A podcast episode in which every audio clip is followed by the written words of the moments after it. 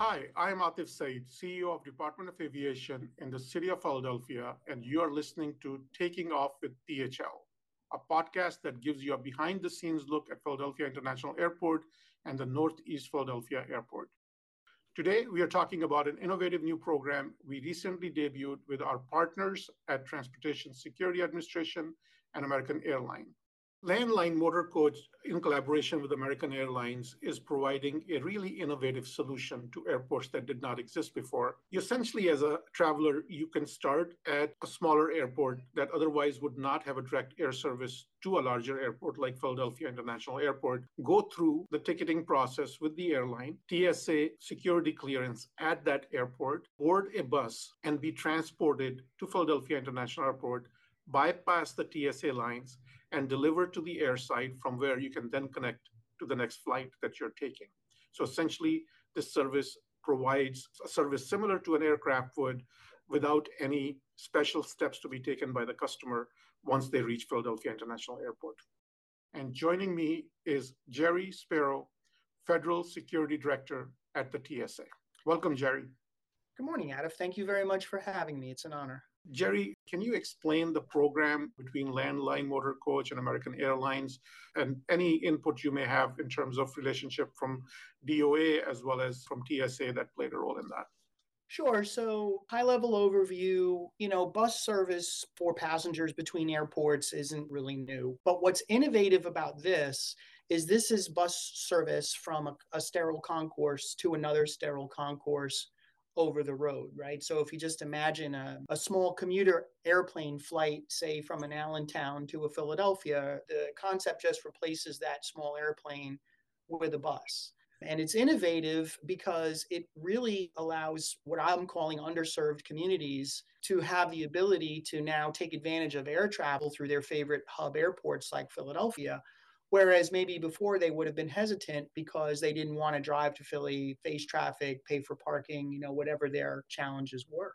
So this makes it really smart, really convenient. And then on top of that, it distributes sort of the volume of passengers across the geography, which kind of reduces wait times, reduces stress. Just it has so many advantages. And then there's a lot of cost savings on behalf of the stakeholders, the airlines, right? It's much cheaper to operate a bus than it is to operate an airplane, right? So from a business standpoint, it just works on every level. You've articulated it well. So as I got introduced to this idea, I have to tell you, I put myself in the shoes of every single stakeholder, from customer that is using the service to the small airport where the service might be coming from, large airport, airlines. And it seems to be a win-win for everybody, including environmentally being a friendlier choice. So very specifically, if you could talk a little bit about the benefits that this program has for smaller airports.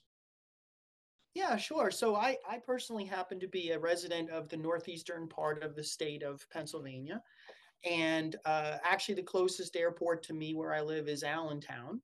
And I would love nothing better than to be able to connect, say to a transatlantic flight from Philadelphia without having to drive all the way. So what this does is it gives me the ability to book my flight as if I was flying out of Allentown, so I can travel to Allentown, park at Allentown, experience all the benefits of that airport, the merchants, the vendors, the services that they have to offer. And then instead of getting on a plane, I get on a bus. I go through the same security, the same procedures, ticketing, whatnot, check baggage there, but then I get on a bus that brings me to Philadelphia. And it's not just the bus, by the way, it's a luxury motor coach. So it's actually much nicer than most, coach seats that you get on an airplane.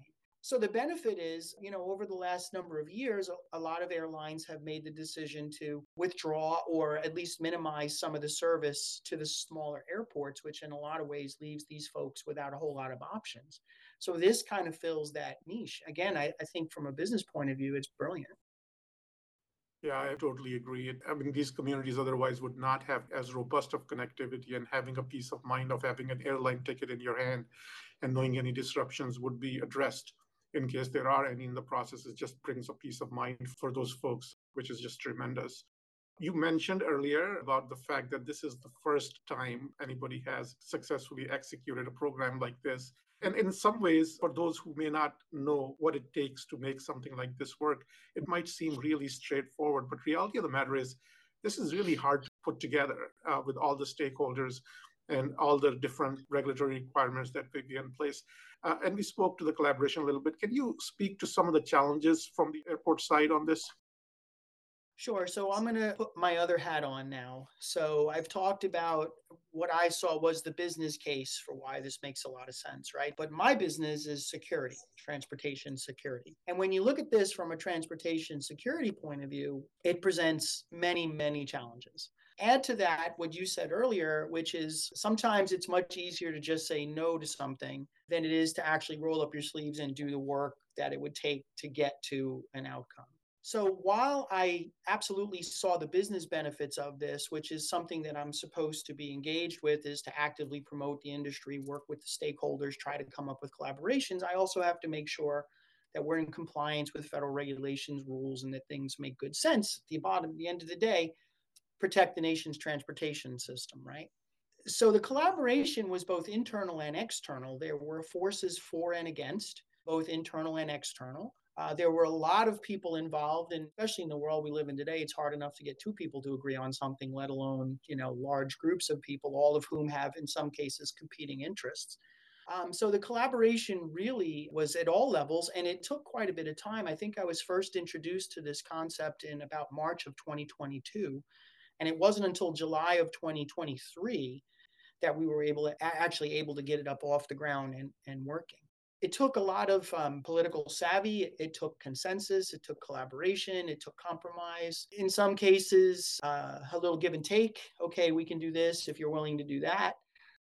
But I think, again, to the partnership issue, what really made it work in the end was that we were all committed to succeeding. And so we were willing to work towards that goal, even if it meant that some of us had to kind of collaborate on different things and come up with some creative solutions. And we did. And it successfully launched in this past July, and it's been a great success. Yeah, I am so tremendously grateful for the environment in which this got done, because the framework that is used to solve this particular case can be applied to anything, right? At the end of the day, to your point, when people show up with a good intent, with looking to achieve a good result, and are willing and flexible to, instead of just saying no and walking away, find solutions that are agreeable to everybody involved. So I am tremendously grateful to everybody involved, you in your leadership, your team, our own Department of Aviation team, American, as well as Landline, just everybody showing up to come up with a solution. It's just absolutely tremendous. As an airport, we are able to bring folks to this airport that otherwise would be challenged to get here. And economically speaking, both for the community that they're coming from and our communities, just a huge win for us to continue to grow this program. As somebody who's joined the organization a year ago, something that really stood out to me from day one is strong partnerships that the airport has with all different partners within the airport system, and specifically relationship that the airport team has with the TSA team. And I know you've been at this job for several years. I would really like to hear a little bit from you, the history behind our relationship and what makes it so special. Thank you, Atif. I couldn't agree more. In fact, really the priority is partnership among the federal agencies and all of the stakeholders. So as you mentioned, I've been in Philadelphia in one capacity or another since 1997. During that time, I've had the pleasure of working with many, many folks from the city. I've always found them to be collaborative, cooperative, willing to innovate. One of the things I love to say is Philadelphia is a city of firsts. And we're willing to take those calculated risks. And this was another opportunity to do that, but it wouldn't have been possible without a strong foundation built over many years of facing challenges together. Absolutely. It's an innovative program. It is first of a kind, and I'm really glad that you just said being the city of the first. It really is something that many airports around the country would like to start and are looking at us to successfully execute. And obviously, as an airport, we couldn't do that with the partnership we have. This started out as a pilot program, and the activity has been great. Can you speak a little bit to the activity so far and the next steps? Sure. So early on in the process, it took a lot of collaboration and coordination to agree on processes and procedures that satisfied everybody's needs. All of the stakeholders had a part to play in this. And so ultimately, when the details were worked out, basically a pilot program was put in place starting in July that had a certain rule set associated with it. And the goal was really to evaluate the procedure, evaluate the processes and the policies to see if it all worked out. And I'm very happy to say that after about 6 months or so, that pilot program has shown itself to be very, very successful, such that we are now converting that pilot program into a permanent program. And I'm very happy to report that I just found out yesterday that over 100,000 passengers have ridden this bus and taken advantage of this service. And I'd also share that what was really great about this was that, you know, this is something that a lot of other locations weren't interested in getting involved in. And Philadelphia really did raise their hand and say, yeah, you know what? We like this idea. We're going to pursue it. We've also, I think, in many ways laid the groundwork for this to expand to other locations around the country. Now, it's not a one-size-fits-all. It's going to have to be tailored to the specific geography and the needs of the local communities. But we have in many ways set the standard that's going to be followed for this program as it expands nationwide. And I'm already hearing there are inquiries being made in different parts of the country where they're saying, hey, look, we've done it. Look how well it worked in Philadelphia. When can we start here? That really makes me smile and makes me proud and really puts Philadelphia and all of the folks here in such a great and positive light. Really well worth all those late nights on the phone explaining why I thought this was a good idea. We appreciate you championing this particular project. So we started out with a handful of cities, maybe speak to those, how that operated, and then obviously sounds like expansion is in the making potentially. Yeah, so right now, Philadelphia is the hub international airport that the buses are routed to. Right now, our city partners are Allentown, Pennsylvania, Atlantic City, New Jersey, and Lancaster, Pennsylvania. Lancaster, the operating schedule is a little bit different because of some resource constraints they have out there. I know that the bus company itself is now taking what we've done here and looking to expand. The airline and other airlines actually have been patiently waiting while we went through the process of figuring out how to do this. But now that we've done it, now they're going to be, I guess, making application to do this in their different cities.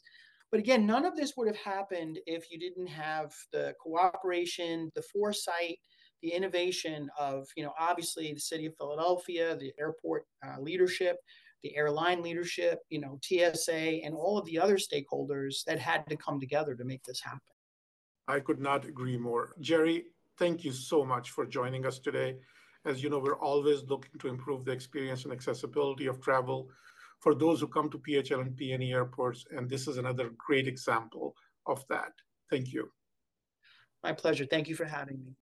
For more information, go to landline.com/American. And thank you, everyone, for listening. I'm Atif Saeed. Until next time.